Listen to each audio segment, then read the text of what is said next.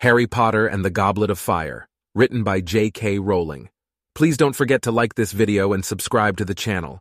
You can also support the channel and watch my content ad-free for as little as a dollar by joining my Patreon. The link is down below in the description. Thank you, and happy listening. Chapter 14 The Unforgivable Curses The next two days passed without great incident, unless you counted Neville melting his sixth cauldron in potions. Professor Snape, who seemed to have attained new levels of vindictiveness over the summer, gave Neville detention, and Neville returned from it in a state of nervous collapse, having been made to disembowel a barrel full of horned toads. You know why Snape's in such a foul mood, don't you? said Ron to Harry as they watched Hermione teaching Neville a scouring charm to remove the frog guts from under his fingernails. Yeah, said Harry. Moody. It was common knowledge that Snape really wanted the dark arts job, and he had now failed to get it for the fourth year running. Snape had disliked all of their previous dark arts teachers, and shown it, but he seemed strangely wary of displaying overt animosity to Mad Eye Moody. Indeed, whenever Harry saw the two of them together, at mealtimes or when they passed in the corridors, he had the distinct impression that Snape was avoiding Moody's eye, whether magical or normal. I reckon Snape's a bit scared of him, you know, Harry said thoughtfully. Imagine if Moody turned Snape into a horned toad, said Ron, his eyes misting over, and bounced him all around his dungeon. The Gryffindor fourth years were looking forward to Moody's first lesson so much that they arrived early on Thursday lunchtime and queued up outside his classroom before the bell had even rung. The only person missing was Hermione, who turned up just in time for the lesson. Been in the library. Harry finished her sentence for her. Come on, quick, or we won't get decent seats. They hurried into three chairs right in front of the teacher's desk, took out their copies of The Dark Forces, A Guide to Self-Protection, and waited, unusually quiet. Soon they heard Moody's distinctive clunking footsteps coming down the corridor, and he entered the room, looking as strange and frightening as ever. They could just see his clawed, wooden foot protruding from underneath his robes. You can put those away, he growled, stumping over to his desk and sitting down. Those books. You won't need them. They returned the books to their bags, Ron looking excited. Moody took out a register, shook his long mane of grizzled gray hair out of his twisted and scarred face, and began to call out names, his normal eye moving steadily down the list while his magical eye swiveled around, fixing upon each student as he or she answered. Right then, he said, when the last person had declared themselves present. I've had a letter from Professor Lupin about this class. Seems you've had a pretty thorough grounding in tackling dark creatures. You've covered boggarts, redcaps, hinky punks, grindylows, kappas, and werewolves. Is that right? There was a general murmur of assent. But you're behind, very behind, on dealing with curses, said Moody. So I'm here to bring you up to scratch on what wizards can do to each other. I've got one year to teach you how to deal with dark. What? Aren't you staying? Ron blurted out. Moody's magical eyes spun around to stare at Ron. Ron looked extremely apprehensive, but after a moment Moody smiled, the first time Harry had seen him do so. The effect was to make his heavily scarred face look more twisted and contorted than ever, but it was nevertheless good to know that he ever did anything as friendly as smile. Ron looked deeply relieved. You'll be Arthur Weasley's son, eh? Moody said. Your father got me out of a very tight corner a few days ago. Yeah, I'm staying just the one year. Special favor to Dumbledore. One year, and then back to my quiet retirement. He gave a harsh laugh, and then clapped his gnarled hands together. So, straight into it. Curses. They come in many strengths and forms. Now, according to the Ministry of Magic, I'm supposed to teach you counter curses and leave it at that. I'm not supposed to show you what illegal dark curses look like until you're in the sixth year. You're not supposed to be old enough to deal with it till then. But Professor Dumbledore's got a higher opinion of your nerves. He reckons you can cope. And I say, the sooner you know what you're up against, the better. How are you supposed to defend yourself against something you've never seen? A wizard who's about to put an illegal curse on you isn't going to tell you what he's about to do. He's not going to do it nice and polite to your face. You need to be prepared. You need to be alert and watchful. You need to put that away, Miss Brown, when I'm talking. Lavender jumped and blushed. She had been showing Parvati her completed horoscope under the desk. Apparently, Moody's magical eye could see through solid wood, as well as out of the back of his head. So, do any of you know which curses are most heavily punished by wizarding law? Several hands rose tentatively into the air, including Ron's and Hermione's. Moody pointed at Ron, though his magical eye was still fixed on Lavender. Er, said Ron tentatively. My dad told me about one. Is it called the Imperius Curse or something? Ah, yes, said Moody appreciatively. Your father would know that one. Gave the ministry a lot of trouble at one time, the Imperius Curse.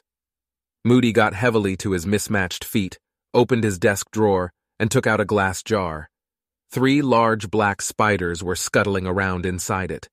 Harry felt Ron recoil slightly next to him. Ron hated spiders. Moody reached into the jar, caught one of the spiders, and held it in the palm of his hand so that they could all see it. He then pointed his wand at it and muttered, Imperio.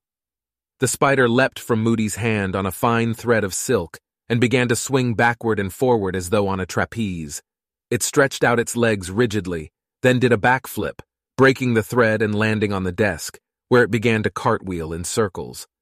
Moody jerked his wand, and the spider rose onto two of its hind legs and went into what was unmistakably a tap dance.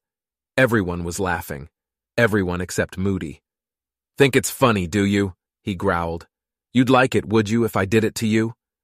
The laughter died away almost instantly. Total control, said Moody quietly as the spider balled itself up and began to roll over and over. I could make it jump out of the window, drown itself, throw itself down one of your throats. Ron gave an involuntary shudder. Years back, there were a lot of witches and wizards being controlled by the Imperius Curse said Moody, and Harry knew he was talking about the days in which Voldemort had been all-powerful. Some job for the Ministry, trying to sort out who was being forced to act and who was acting of their own free will. The Imperious Curse can be fought, and I'll be teaching you how, but it takes real strength of character, and not everyone's got it. Better avoid being hit with it if you can. Constant vigilance, he barked, and everyone jumped. Moody picked up the somersaulting spider and threw it back into the jar. Anyone else know one? Another illegal curse? Hermione's hand flew into the air again, and so, to Harry's slight surprise, did Neville's.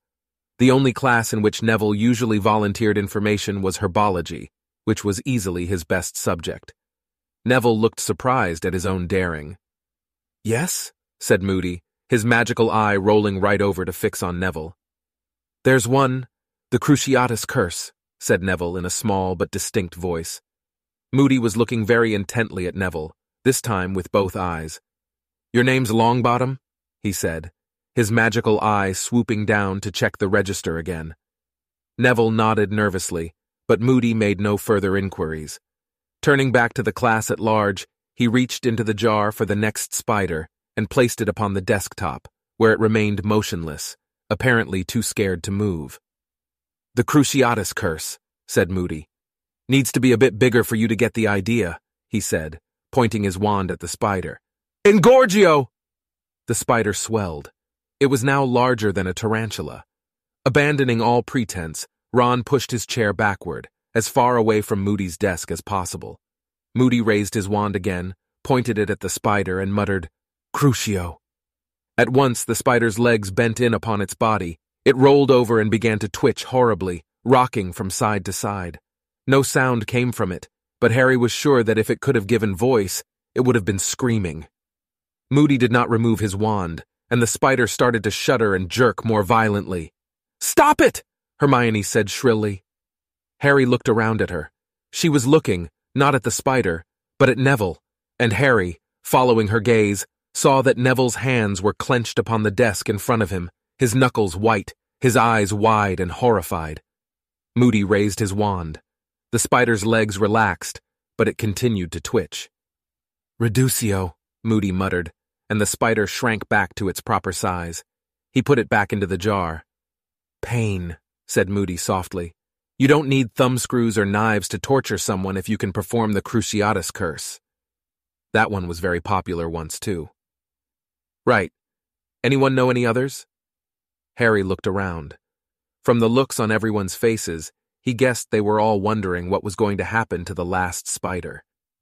Hermione's hand shook slightly as, for the third time, she raised it into the air. Yes, said Moody, looking at her. Avada Kedavra, Hermione whispered. Several people looked uneasily around at her, including Ron. Ah, said Moody, another slight smile twisting his lopsided mouth. Yes, the last and worst. Avada Kedavra, the killing curse. He put his hand into the glass jar, and almost as though it knew what was coming, the third spider scuttled frantically around the bottom of the jar, trying to evade Moody's fingers, but he trapped it and placed it upon the desktop. It started to scuttle frantically across the wooden surface. Moody raised his wand, and Harry felt a sudden thrill of foreboding. Avada Kedavra! Moody roared. There was a flash of blinding green light and a rushing sound, as though a vast, invisible something was soaring through the air. Instantaneously, the spider rolled over onto its back, unmarked, but unmistakably dead. Several of the students stifled cries. Ron had thrown himself backward and almost toppled off his seat as the spider skidded toward him. Moody swept the dead spider off the desk onto the floor. Not nice, he said calmly. Not pleasant. And there's no counter curse. There's no blocking it. Only one known person has ever survived it, and he's sitting right in front of me. Harry felt his face redden as Moody's eyes, both of them, looked into his own. He could feel everyone else looking around at him, too. Harry stared at the blank blackboard as though fascinated by it, but not really seeing it at all. So that was how his parents had died. Exactly like that spider. Had they been unblemished and unmarked, too? Had they simply seen the flash of green light and heard the rush of speeding death before life was wiped from their bodies? Harry had been picturing his parents' deaths over and over again for three years now, ever since he'd found out they had been murdered, ever since he'd found out what had happened that night. Wormtail had betrayed his parents' whereabouts to Voldemort, who had come to find them at their cottage. How Voldemort had killed Harry's father first. How James Potter had tried to hold him off while he shouted at his wife to take Harry and run. Voldemort had advanced on Lily Potter, told her to move aside so that he could kill Harry. How she had begged him to kill her instead, refused to stop shielding her son. And so Voldemort had murdered her too, before turning his wand on Harry. Harry knew these details because he had heard his parents' voices when he had fought the Dementors last year. For that was the terrible power of the Dementors to force their victims to relive the worst memories of their lives and drown, powerless, in their own despair. Moody was speaking again, from a great distance, it seemed to Harry. With a massive effort, he pulled himself back to the present and listened to what Moody was saying. Avada Kedavra is a curse that needs a powerful bit of magic behind it.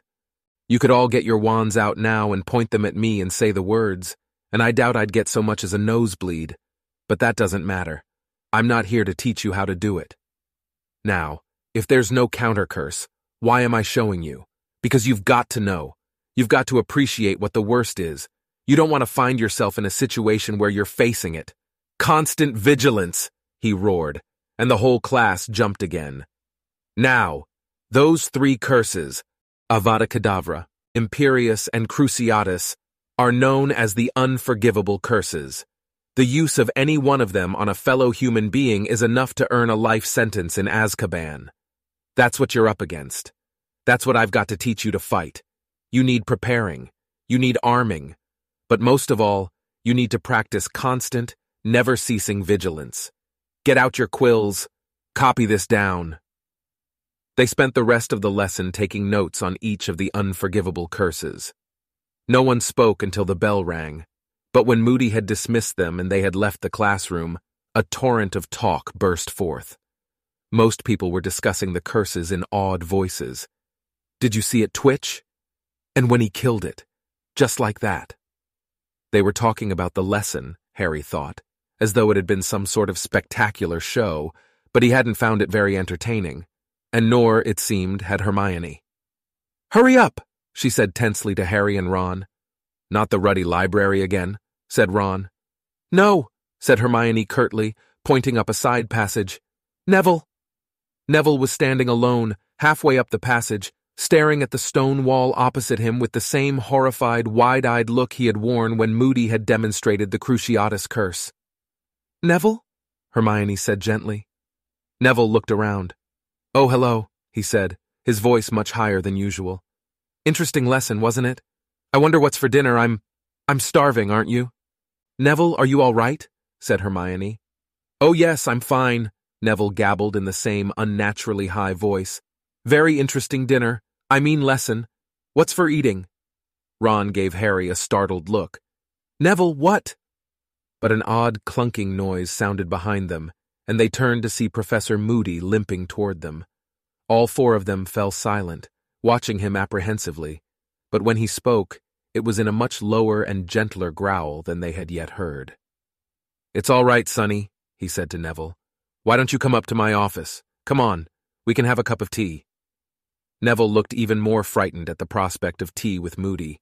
He neither moved nor spoke. Moody turned his magical eye upon Harry. You all right, are you, Potter? Yes, said Harry, almost defiantly.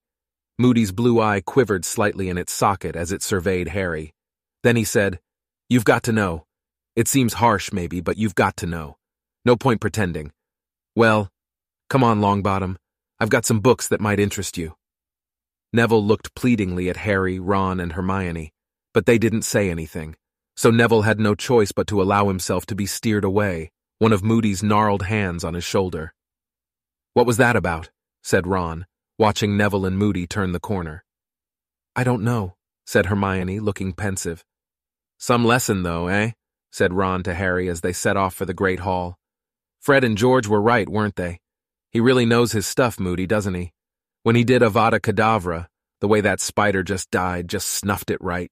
But Ron fell suddenly silent at the look on Harry's face, and didn't speak again until they reached the Great Hall, when he said he supposed they had better make a start on Professor Trelawney's predictions tonight, since they would take hours. Hermione did not join in with Harry and Ron's conversation during dinner, but ate furiously fast, and then left for the library again.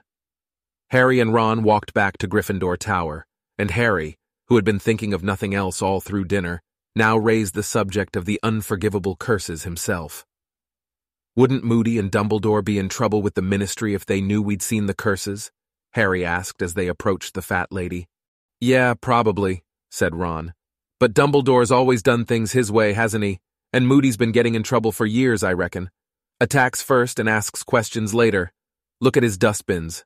Balderdash, the fat lady swung forward to reveal the entrance hole, and they climbed into the Gryffindor common room, which was crowded and noisy. Shall we get our divination stuff then? said Harry. I suppose, Ron groaned.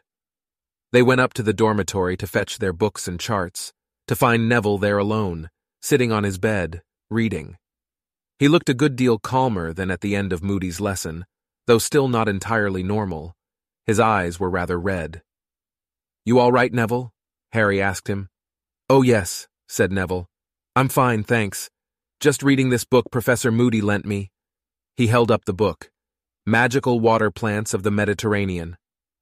Apparently, Professor Sprout told Professor Moody I'm really good at herbology, Neville said. There was a faint note of pride in his voice that Harry had rarely heard there before. He thought I'd like this.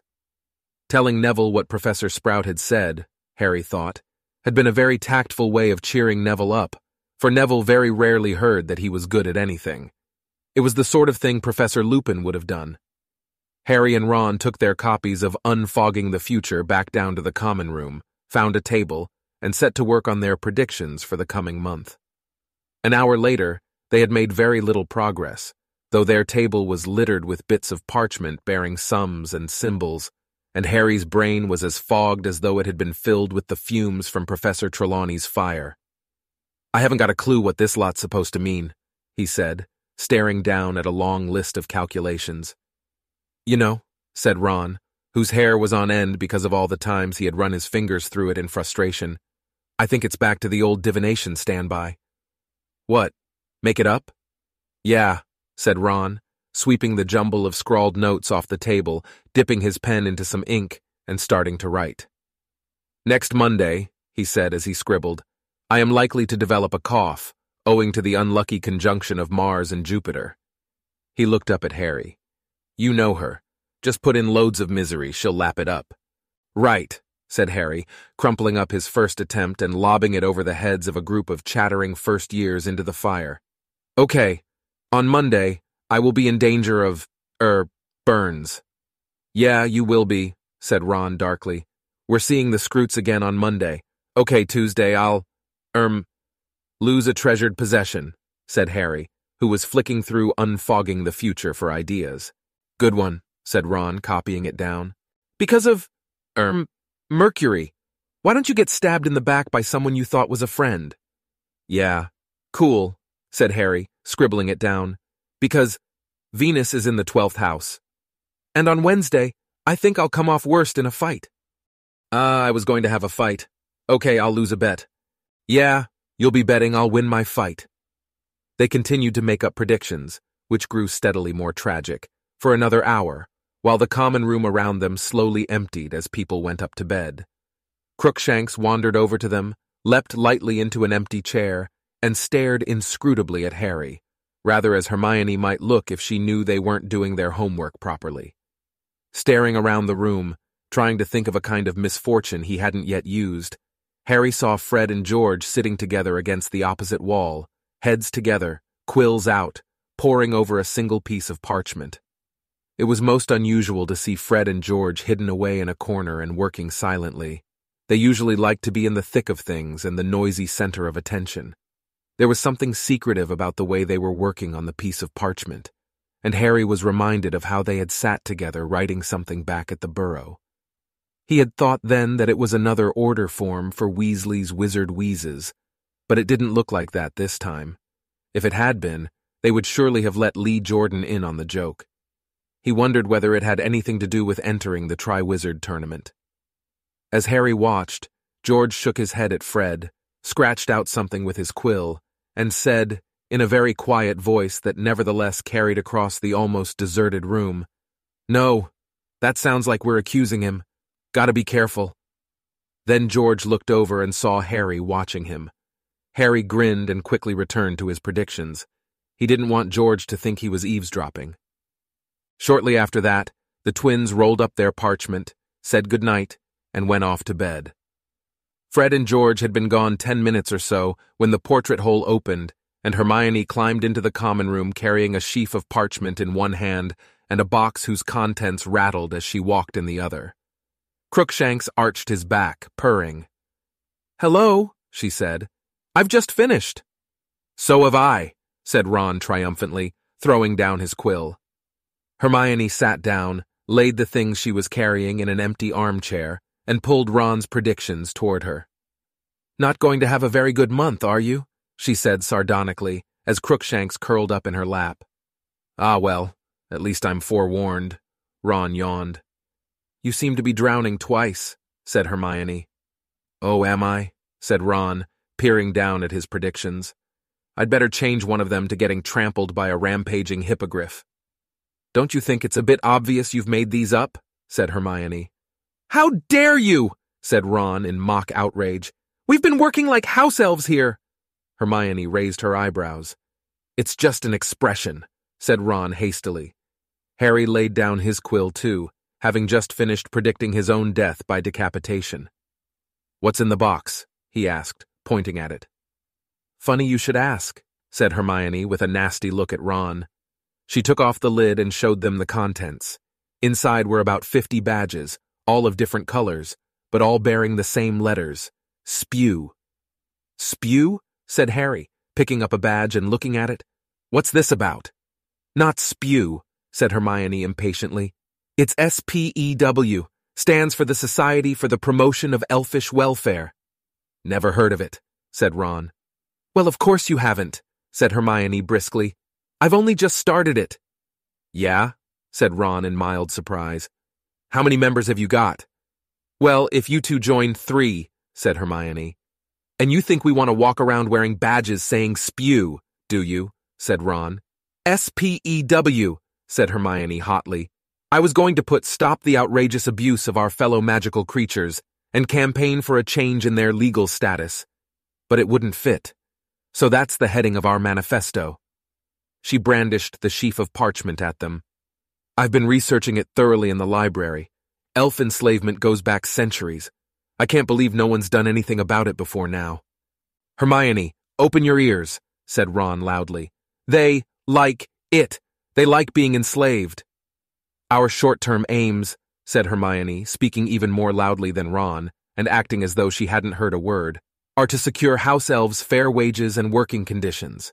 Our long-term aims include changing the law about non-wand use and trying to get an elf into the Department for the Regulation and Control of Magical Creatures, because they're shockingly underrepresented.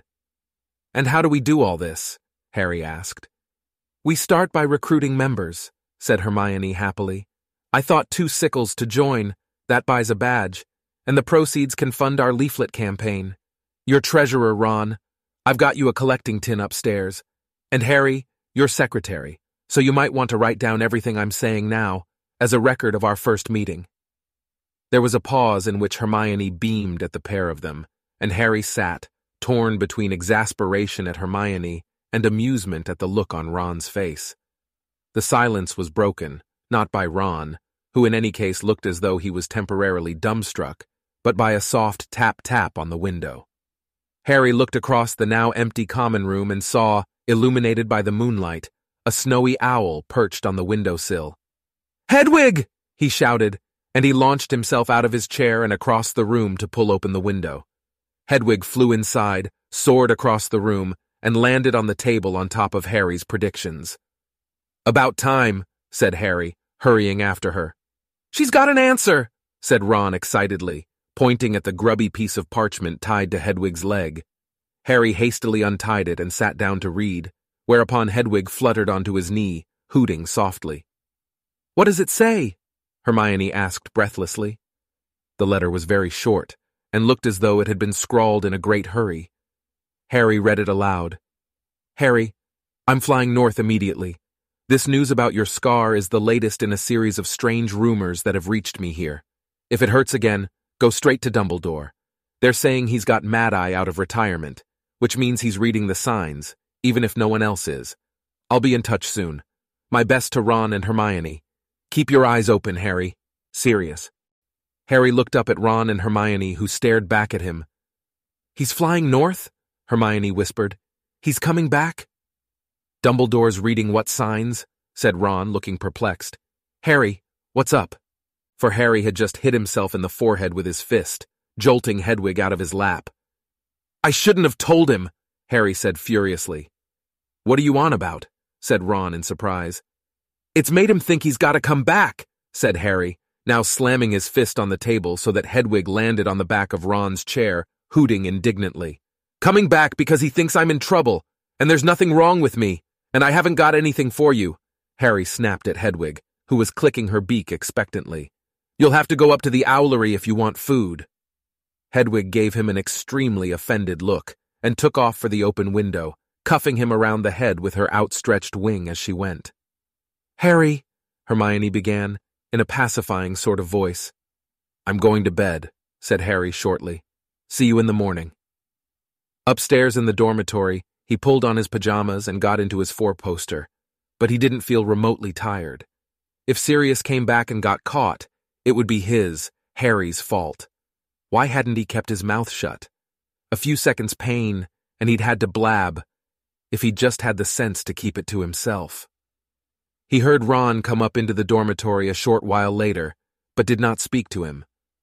For a long time, Harry lay staring up at the dark canopy of his bed. The dormitory was completely silent, and had he been less preoccupied, Harry would have realized that the absence of Neville's usual snores meant that he was not the only one lying awake.